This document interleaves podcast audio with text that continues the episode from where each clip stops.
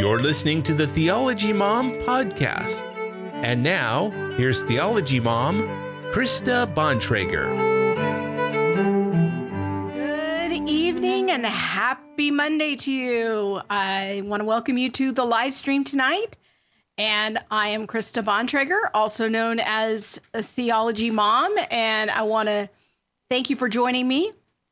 And I'm going to be talking about a very important topic tonight, and that is the topic of work and talking about kind of developing a theology of work, if you will, and thinking about work from a distinctly Christian point of view. And my hope is to go over some very important scriptures tonight in this teaching and also to field your questions. So, you know, sometimes I hear people asking the question about what is God's will for my life. And in fact, I've been thinking a lot about that lately during the quarantine. Um, and maybe I'll develop that topic as a future live stream if people have interest in that. But today I want to talk about one of the things that is God's will for our lives, and that is the topic of work. And uh, I think there's some Uh, things happening right now in our culture that are kind of an assault on God's will for us to work. And many in Christians are, they kind of can inadvertently get influenced by the culture and engage in worldly ways of thinking about work. And sometimes we just inadvertently, we don't mean to, but we sometimes allow our thoughts to be more shaped by our culture than the Bible when we think about work. So if we're going to live a holy life, if we're going to live a life for the Lord, we need to include some discussion about a theology of work, because work takes up a significant part of our day and our time. And how do we think about that as Christians? So I think this is a very timely discussion because we're living in a cultural moment right now that is very challenging in many respects when it comes to work. It's very confusing, and we're watching our lawmakers struggle with what to do. And unemployment rates uh, were very low. Uh, some uh, unemployment rates in certain demographics were at a, a low, like lowest they've been in thirty, forty, fifty years.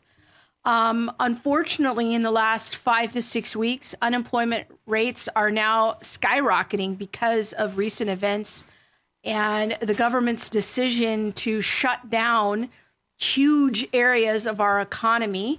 Uh, and so, for example, this is just one article of many that you could go look up, but this is one from the C N B C, the Uh, N B C's business website, about the impact of the virus is having on our economy. But what I really want to draw your attention to is something that I haven't heard a lot about, and that is this headline of the lowest level of wage earners, and that the virus is hitting them the hardest because many of the businesses that are shut down are um, operated by people that we might classify as the working poor, people who live paycheck to paycheck, and they really uh, rely on their place of employment to feed their families on a daily basis. And uh, the, the damage that's happened because of the shutdown uh, could have some long-term impact. I'm reading about unemployment rates that are at least twenty percent nationally, approaching twenty-four percent, um, and in some sectors much higher. So we are a, a country right now in a world globally that is struggling to figure out uh, what is happening in the sector of work. Now, at the same time, in our own government, in our own country, uh, they have enacted huge Uh, entitlement programs. We've gone deeper into debt uh, in the effort to help people. And here's a great case in point of the conundrum that's been created. Again, this is from the C N B C website.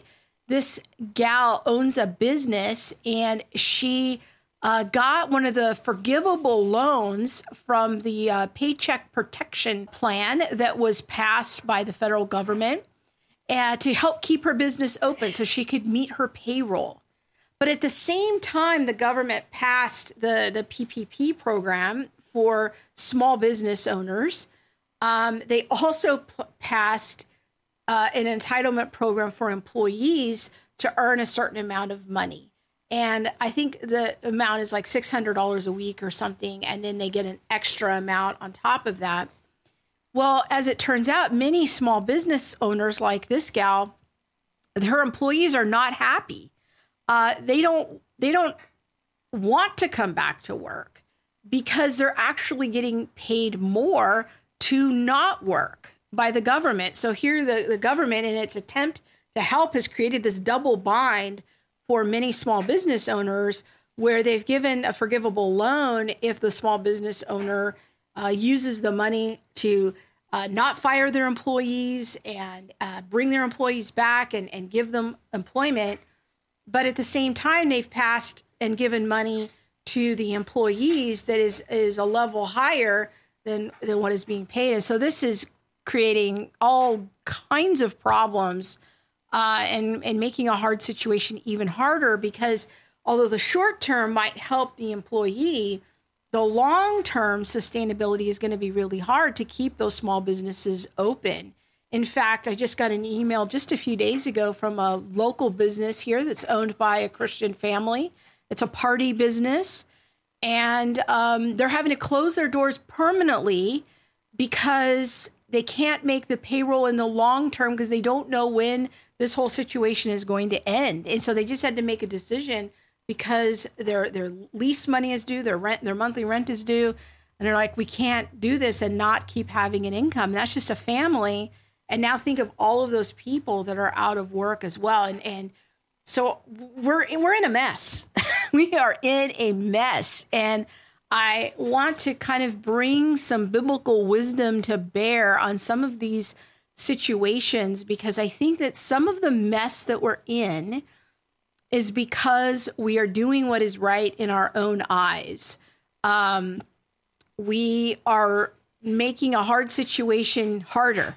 Uh, because we don't know God's instructions. And so I want to help Christians begin to access the ancient wisdom of Scripture on how we can think about work. And and maybe if we were to read the Bible and, and apply God's laws a little more to these kinds of situations, and maybe we can get some insights as we go along about parenting and the local church and what we can be doing as Christians.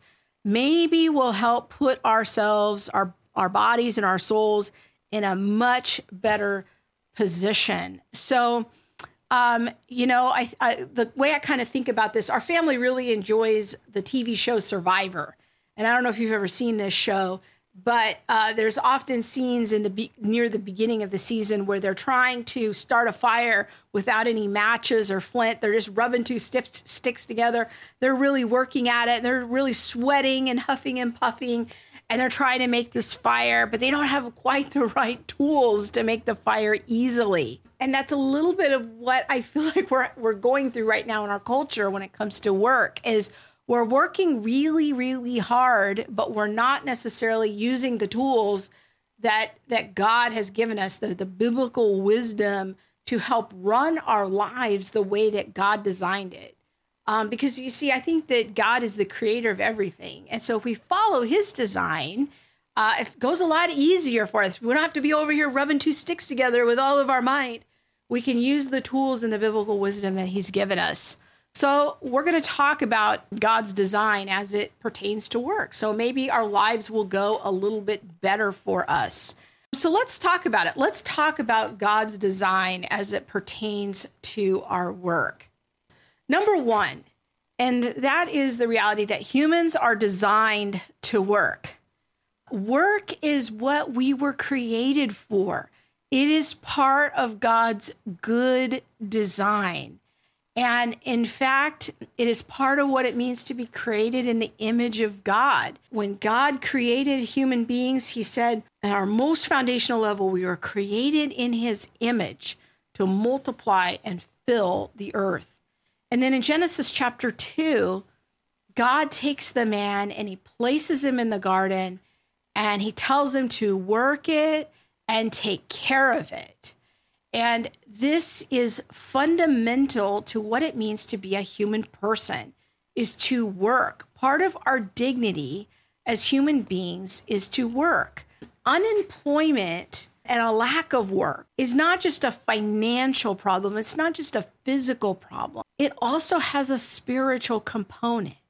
And it, it's very sobering to me to think about so many people losing opportunities to experience this very crucial aspect of God's design for them, um, that it's a critical part of what it means to be a human person is to work. And they're not being able to do that right now. Um, so when we think about work, we need to know that work is is part of our design. It's not part of the fall. Working is natural. It is the way that we were designed to function, okay? And so this is a very important foundational component of building a theology of work according to the Christian worldview. Number two, the fall complicates our work. It makes our work much harder. Things are not the way that they are supposed to be. God designed the creation a certain way, but it doesn't work that way. It is hard. It is difficult. Now, why is that? It's because Adam and Eve fell into sin. In fact, in Genesis chapter three, it says this to Adam, or the man, he said, because you listened to your wife and ate the fruit of the tree, cursed is the ground because of you. Through painful toil, you will eat food from it all the days of your life. It will produce thorns and thistles for you, and you will eat the plants of the field by the sweat of your brow. You will eat your food until you return to the ground, since from it you were taken, for dust you are, and dust you will return. This is a very foundational passage to understand and meditate on when it comes to work. Because of the fall, work has become harder. It involves increased toil, increased sweat, and there's complications. Uh, there's things that hinder us. There's obstacles. In, in modern terms, we might say everything is not as it should be. Our work is has become cursed. Now our work becomes stress and overtime and belligerent bosses and sitting through mundane meetings.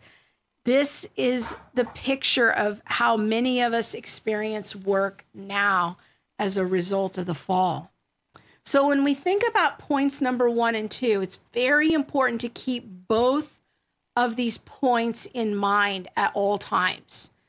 Simultaneously, we have to keep in our minds that the goodness of work in God's original creation, work is still good, but there is a struggle to work after the fall. Both of these things are true. Work is still part of our design as humans, but it's become harder. It's become more complicated. Work is not all good, and work is not all bad. Work is part of God's good creation, but it's been tainted by the fall. And God is now at work to redeem our work. And we're going to get more into that a little later in the teaching. So if we only see the good, if we only see work as good, we'll be frustrated when things don't go as they should. We'll be frustrated that when our boss is difficult and belligerent, it's because we don't have proper expectations. We're not accounting for the fall. But if we only see the bad, we'll have a hard time doing our work uh, to the glory of God, because, you know, everything will just look bad.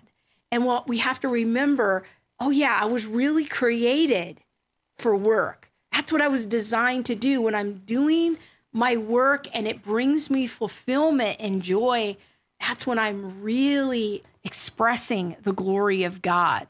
As we're thinking about these two points and how to keep them in balance, there's a few practical questions that I would like us to consider. The first one is, what attitudes do our children pick up on based on our comments about work? And this is just kind of a, a check even on, on myself, because, you know, you come home and you're tired and you're sitting at dinner. You know, what attitudes do we portray to our children about our work based on our comments about work? It's a very um, powerful thing to think about. Another question is, what are we teaching our children about the nature and importance of work for their dignity? How are we teaching them to think about their own dignity and the, the relevance of work for them? Um, what public policies are we supporting that undermine the human design to work?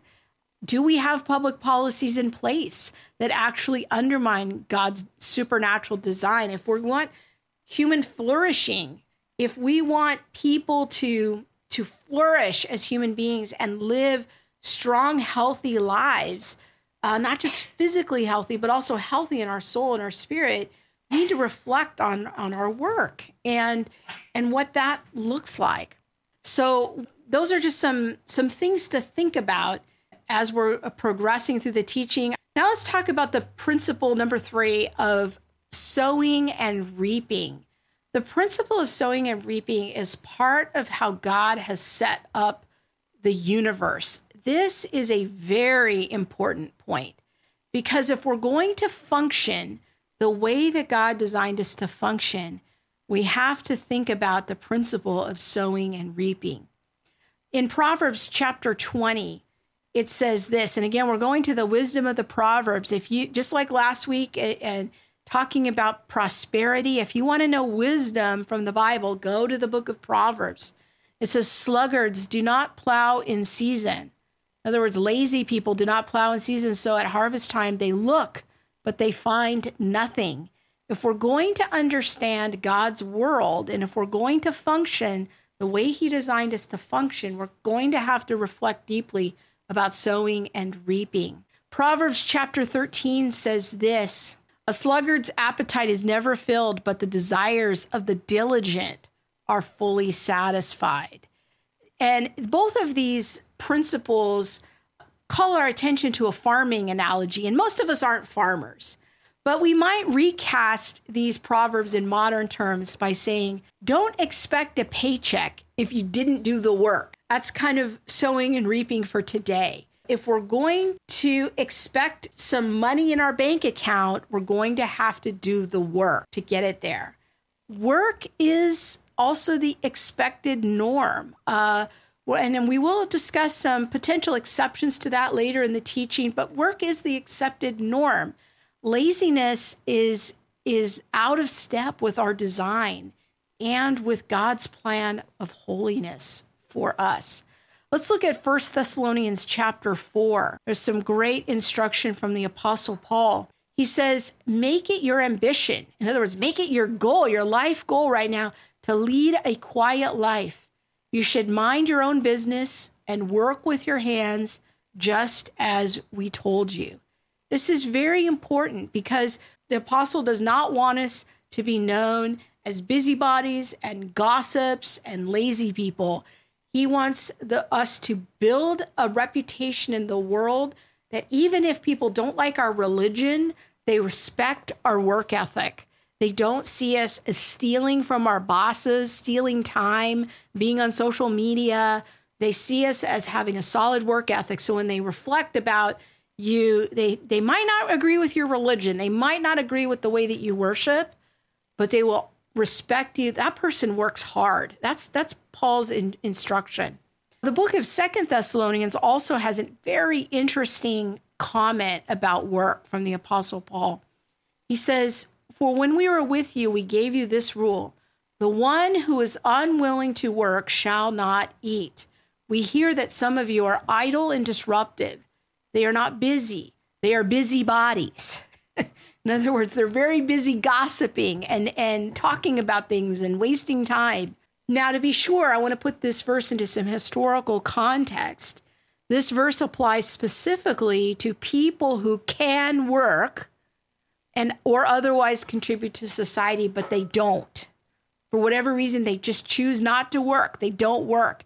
It's a warning not to allow yourself to be taken advantage. Don't let your Christian charity and your desire to help others be overtaken by people who just simply don't want to work. And again, we're going to talk about some exceptions to the work principle at the end of the video.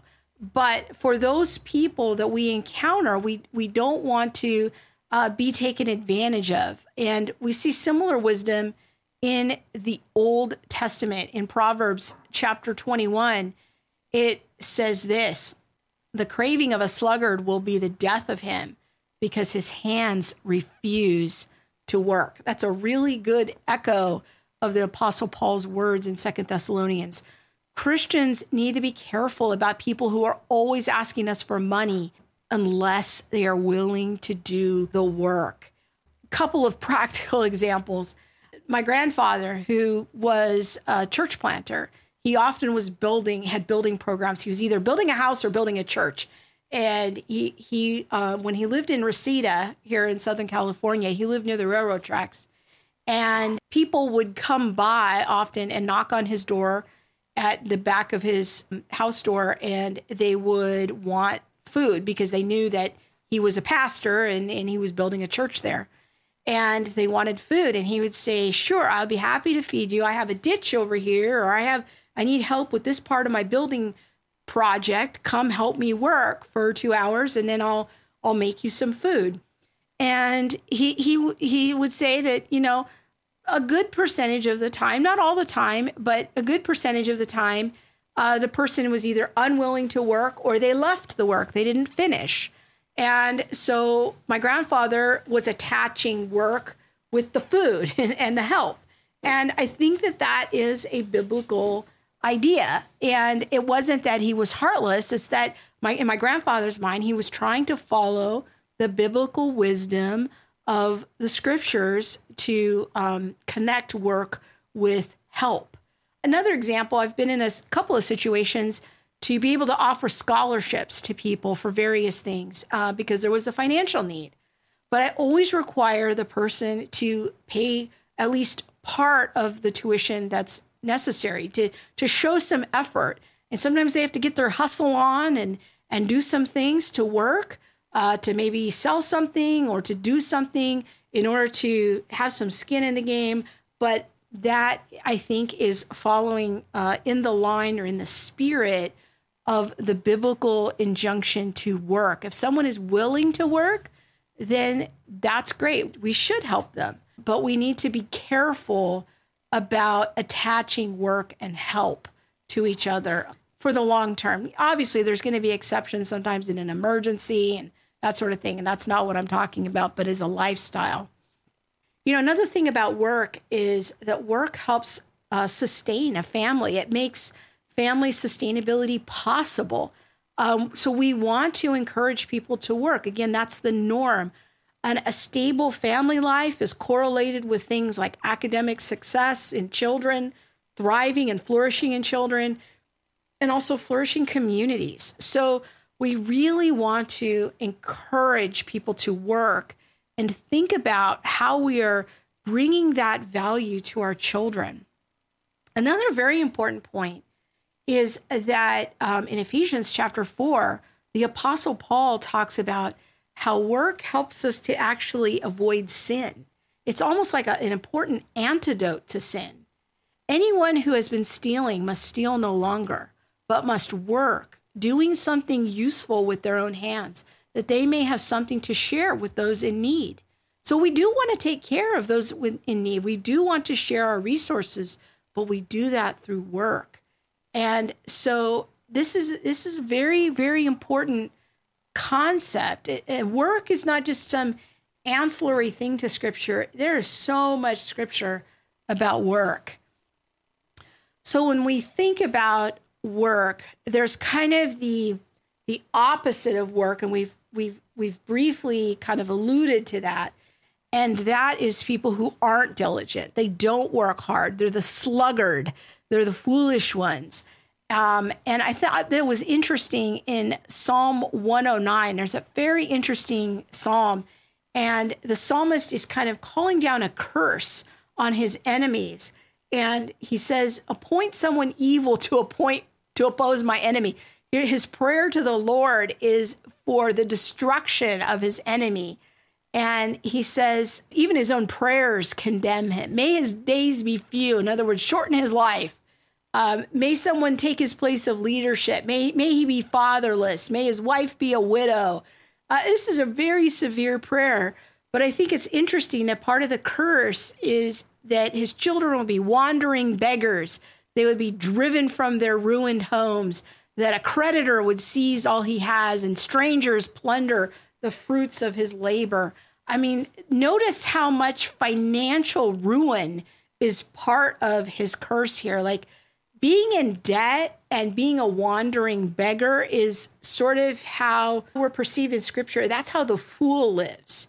The fool depicted in the wisdom literature is someone who's in debt and has a ruined home and, and these sort of things. And so if we're going to talk about prosperity from God's standpoint, it's somebody who's living carefully and wisely according to God's principles. And a big component of that is work. So now let's pause for a minute and talk about some practical applications here to this principle. A thought is for pastors.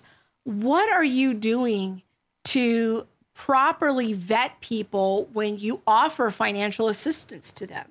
Can they work? What are you requiring them to do when a needy person comes to the church? Pastors, what kind of questions are you asking? Are you building independence or dependence in that person in the long term? Here's a parenting question. Are we requiring our children, our children to work?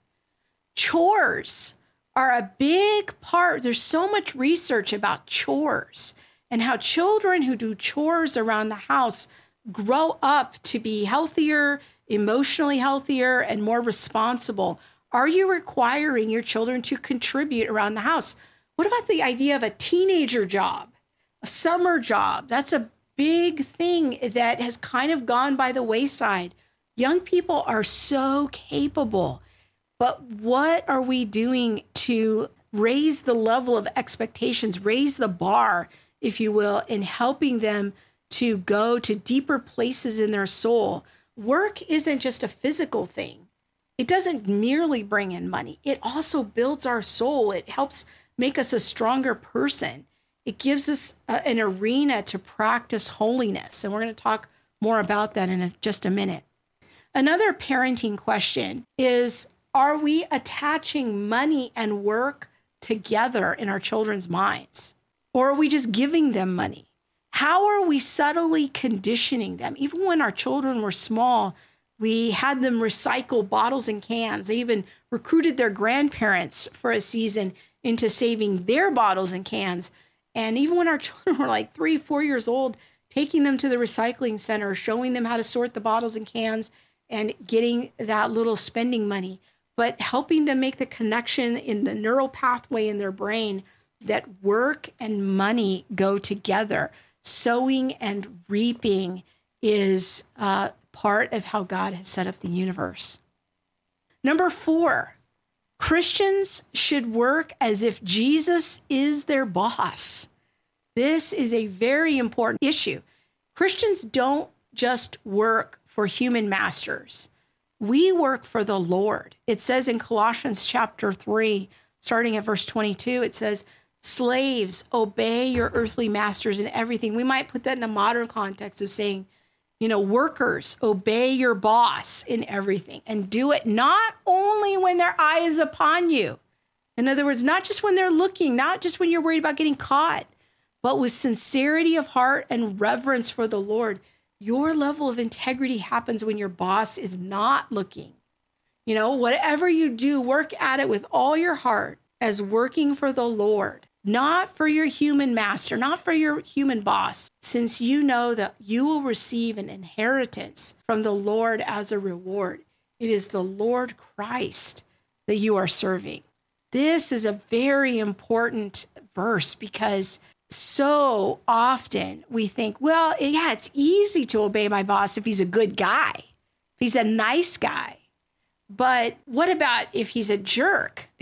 You know, does that get me off the hook? Well, not really. When we look at First Peter chapter two, it says, household servants, be subject to their masters with all respect, not only to the good and the kind. In other words, not just if your if your master or your boss is good or a kind person, but notice this word, but also to the unjust. Boy, is that a hard thing to think about. And in this word unjust, scolios, it means a crooked, torturous, perverse, wicked boss. For this is what is commendable, if because conscience toward God, someone endures pain while suffering unjustly. For what praise is there if you do wrong and are beaten for it and you endure it? But if when you do good and you suffer for it and endure it, this is commendable in God's sight. In other words, if if your boss is good and you obey him, what what what is the, the credit to you in that? But if your boss is wicked and you still treat him as if you were working for the Lord, this is what we have to really meditate on. It says in verse twenty-one, to this you were called because Christ suffered for you, leaving you an example that you might follow in his footsteps. So if you want to be like Jesus, you're going to have to learn how to act in a way toward a crooked boss as if you are working for the Lord. That is a very hard teaching, and it goes against worldly wisdom. The world programs us that we will be kind to the kind, and we will be kind of snarky and gossipy to wicked people. But what Scripture says, and the example that Jesus leads us with, is he says that we ought to act in a holy way, even toward our bosses who are unjust. This is a very hard teaching. Now, why does the Lord want us to do that? It's because our love for others becomes an evidence that, that there is a God, and that, that we have been redeemed, and we see our need for forgiveness. And so we want to extend that to others with the hope that it is through our kindness that God will work and bring that person to repentance. But boy, that is so counterintuitive to how we are programmed to think. Now, a question we might ask here is, well, what if my boss is abusive? You know, one of the, the great blessings of living in a free society is the beauty of free will relationships. We have the privilege in our country, and this is not true in all countries, but in our country, we have what's called free will employment. We enter into a free will contract with our employers. They extend an offer of, I will pay you this much, and we can say yes or no.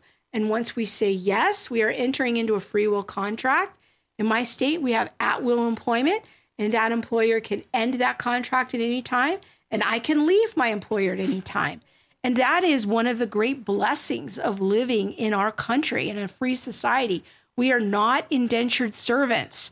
Our employers do not own us. It is a wonderful privilege that we live in a moment in history that even today, many parts of the world do not live this way. They do not have these rules, but it is a great privilege that we have. And so if you're in a job where you are experiencing an abusive boss, and it is hard. You know, I've worked in abusive work environments. It can be draining. It can be difficult. But we're called to still treat our boss with respect while we're there, while we're employed. We're going to work hard. We're not going to steal. We're going to do our best. But we have the option of going and finding another job. We can leave that place of employment. And so, yes, it is difficult. It is draining because, remember, the fall is still in play. Work is good. God created work to be good, but people are evil. So abusive work environments do happen. We shouldn't be surprised. It shouldn't catch us off guard that there are uh, abusive work environments. And we are very grateful to live in a free country where we have the ability to change relationships. So if you're a Christian, you have the added benefit of asking the Lord for wisdom to know when you need to make those changes and asking him for a provision so that you can leave those abusive relationships. But remember, while you're employed, be respectful. Treat your boss as you're working as if Jesus is your boss, even if he's difficult. Okay, number five, all honest work is virtuous. This is a very important point. During the medieval period, it came to be the view that priests and monks were seen as, as having the righteous work. They were doing the real work, the important work.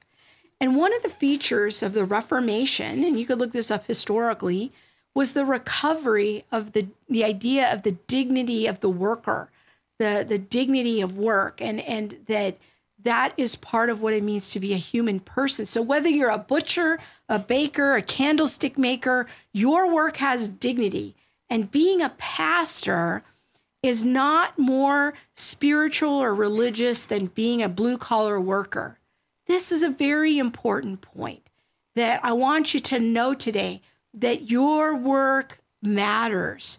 And in fact, Pope John Paul the Second, who was the Pope a few popes ago, and he was a Pope for a few decades, and he wrote a, a, actually a papal encyclical about the dignity of work. It's called Laborem Exercens.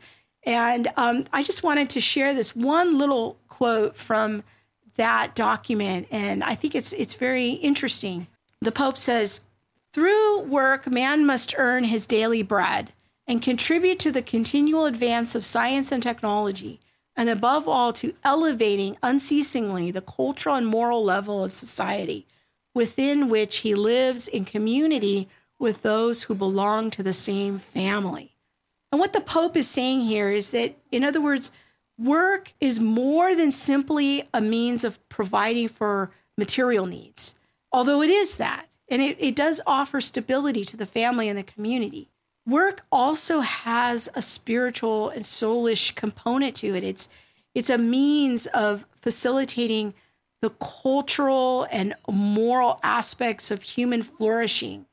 Work as a human activity contributes to the common good of the community and of the wider country. And so when we reflect on work, it it is truly an important thing. It is it is not just merely a job. It's it's part of a larger conversation and a larger construct that God has set up. It's a very beautiful thing. If you want to read more about this, there was a recent blog post this week, and this is kind of what inspired this whole live stream on the, the Acton Institute blog.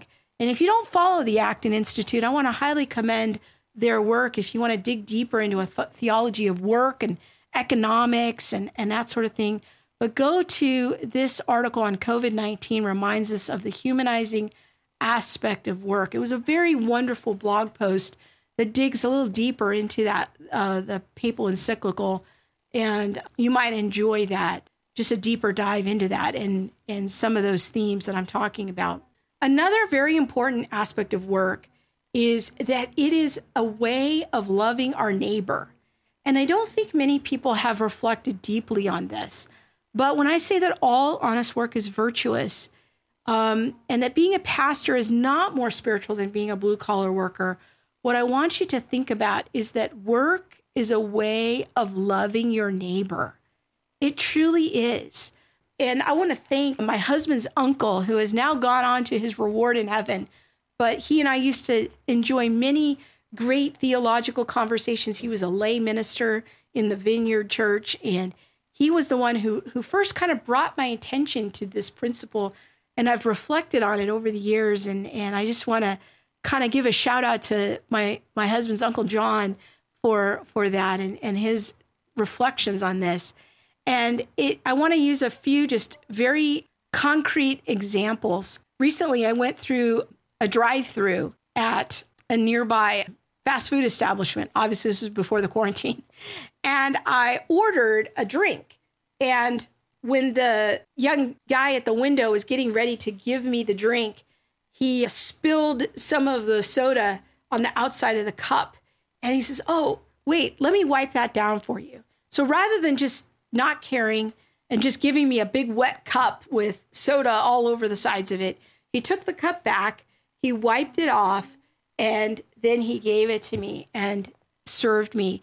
And it just immediately struck me how he treated me the way that he would want to be treated.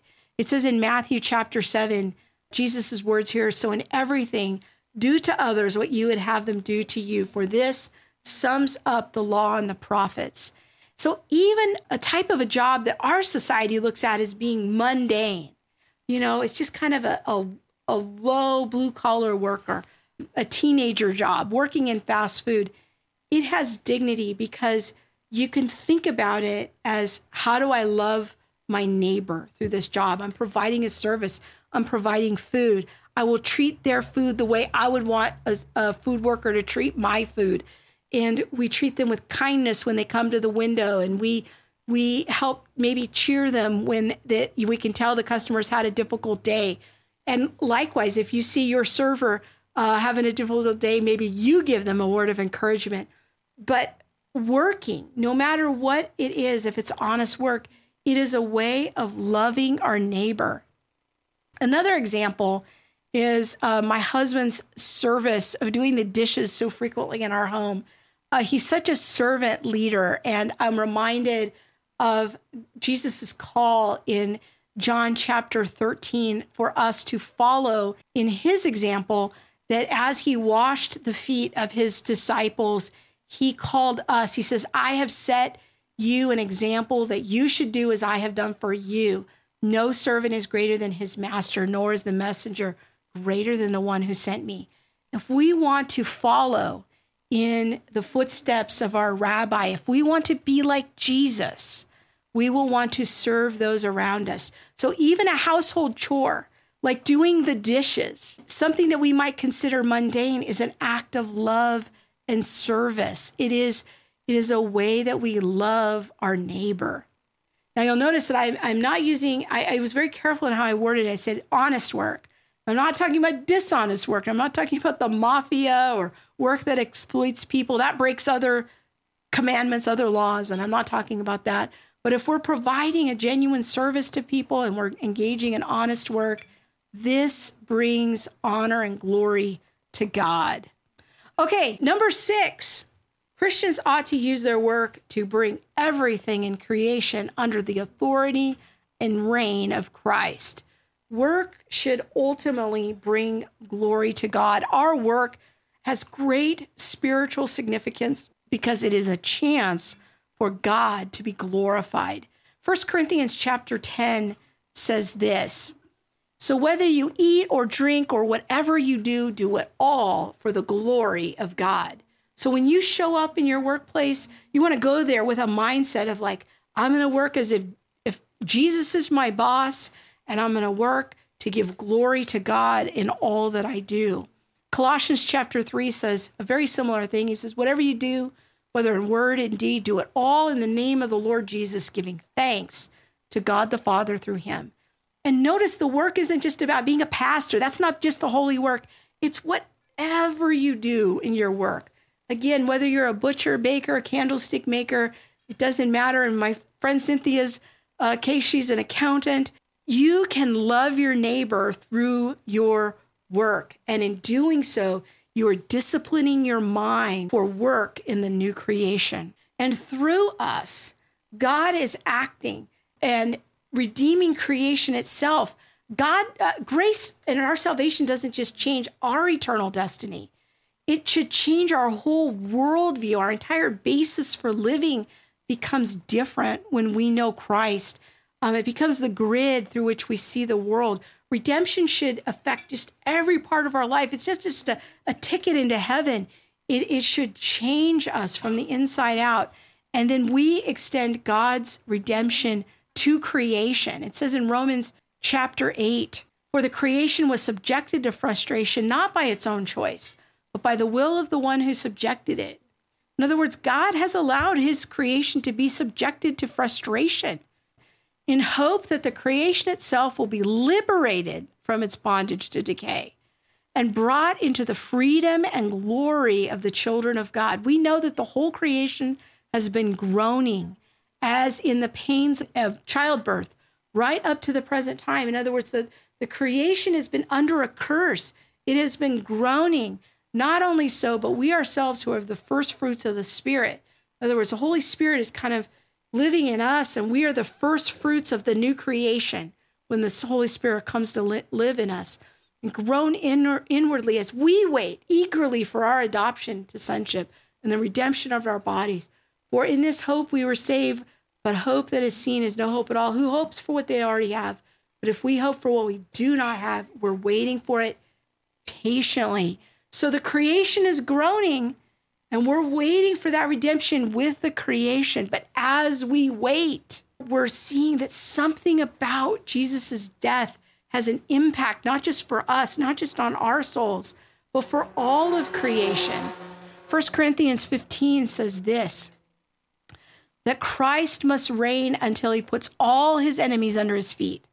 The last enemy to be destroyed is death, for he's put everything under his feet. Now, when it says everything has been put under him, it is clear that it doesn't include God himself, who put everything under Christ. When he has done this, then the Son himself will be made subject to him and put everything under him, so that God may be all and in all.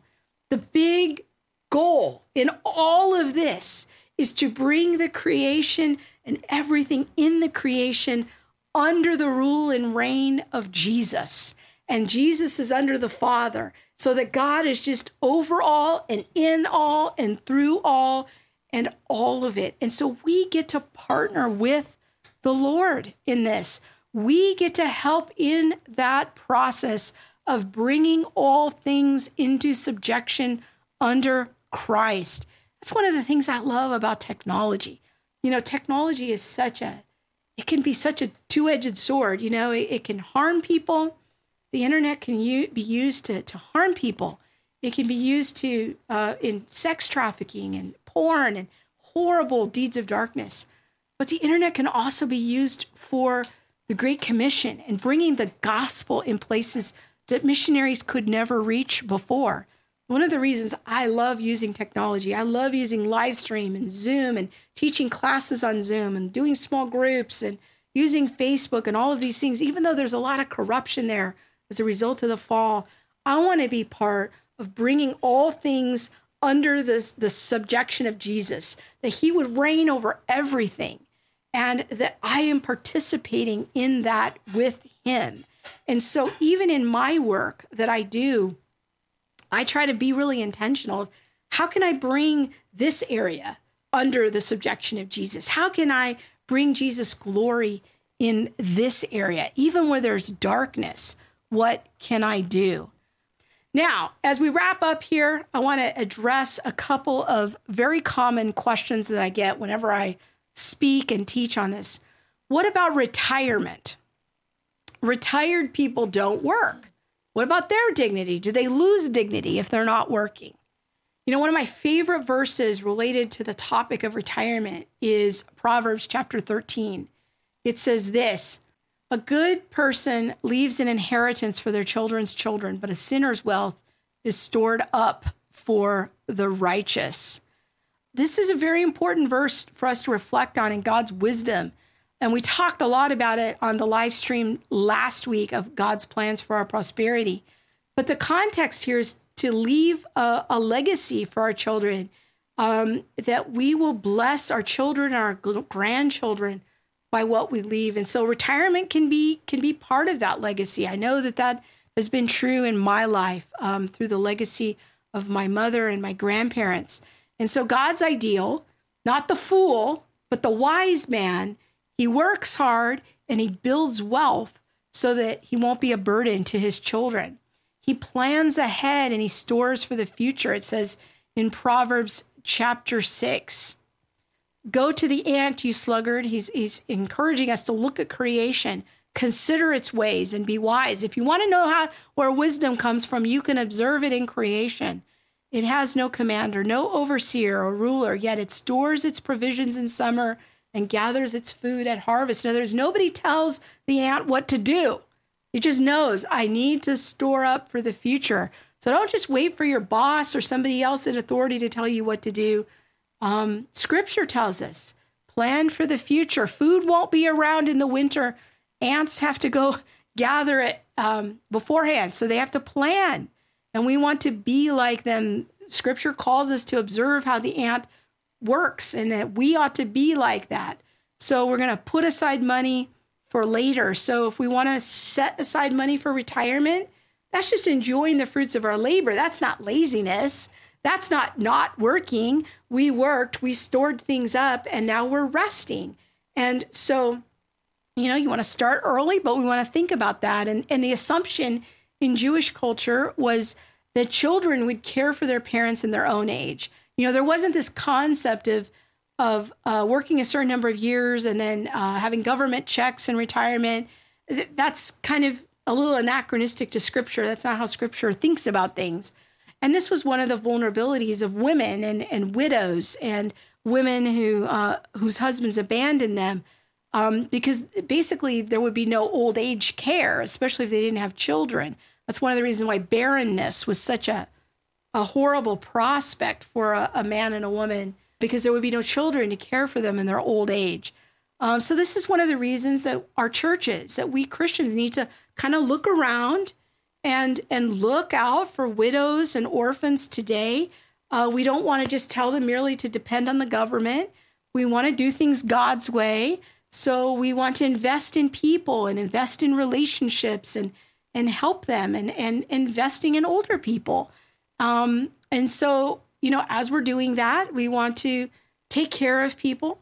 But being retired is not lazy. It's it's it's often people just enjoying the fruits of their labor. But if there are needs, we as Christians, we want to look around for people in their old age and help to take care of them. Now, a second question that I get a lot when I teach on this is, what about the disabled or the severely mentally ill? This is a very important question for us to think about. We don't want to fall into the error that everyone on public assistance is lazy. That, that's wrong. We don't want to think about it that way because it's just not true. We also don't want to fall into the, the error of thinking that everybody on public sus- assistance is unwilling to work. That's also not true. But we also don't want to fall into the error that those who can't work don't have dignity. Dignity is inherent to us as human persons.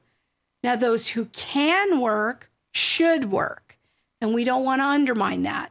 But those who legitimately can't work, that's not a reason to just throw them away. We don't throw people aside since, simply because they can't work. We don't have a, a functional view of people's dignity. We don't base their dignity on, dignity on their functionality. We base it on the fact that they are human persons.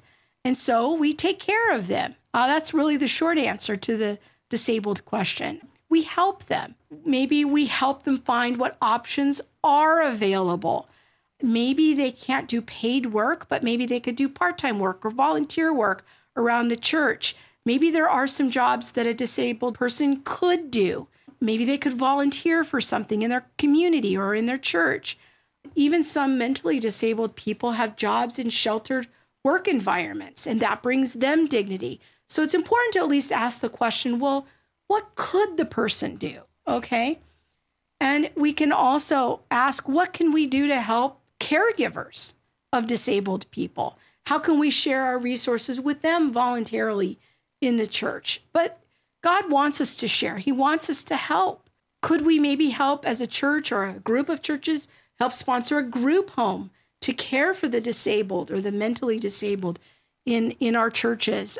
Could we help sponsor food banks to help people with their basic needs? Could churches maybe help sponsor the purchase of medical devices or equipment? Have we even looked around in our local churches to see who might be in need of help with medical devices? These are just a few ideas, but I think this is a worthwhile question for our leaders and our pastors and our community to be asking. But it's really become hard and complicated because, as we said at the top of the teaching, the government has come in, and I think they've largely conditioned us to think, well, that's their job. That's the government's job to take care of the poor. But really, it's not. If we are going to be God's people, we should be thinking about the poor in our churches and how can we care for them first and and and thinking about their dignity and what they can do for work. We want to be generous with them. We want to share our resources with them, but do it in a spirit of love and that creates independence, not merely dependence.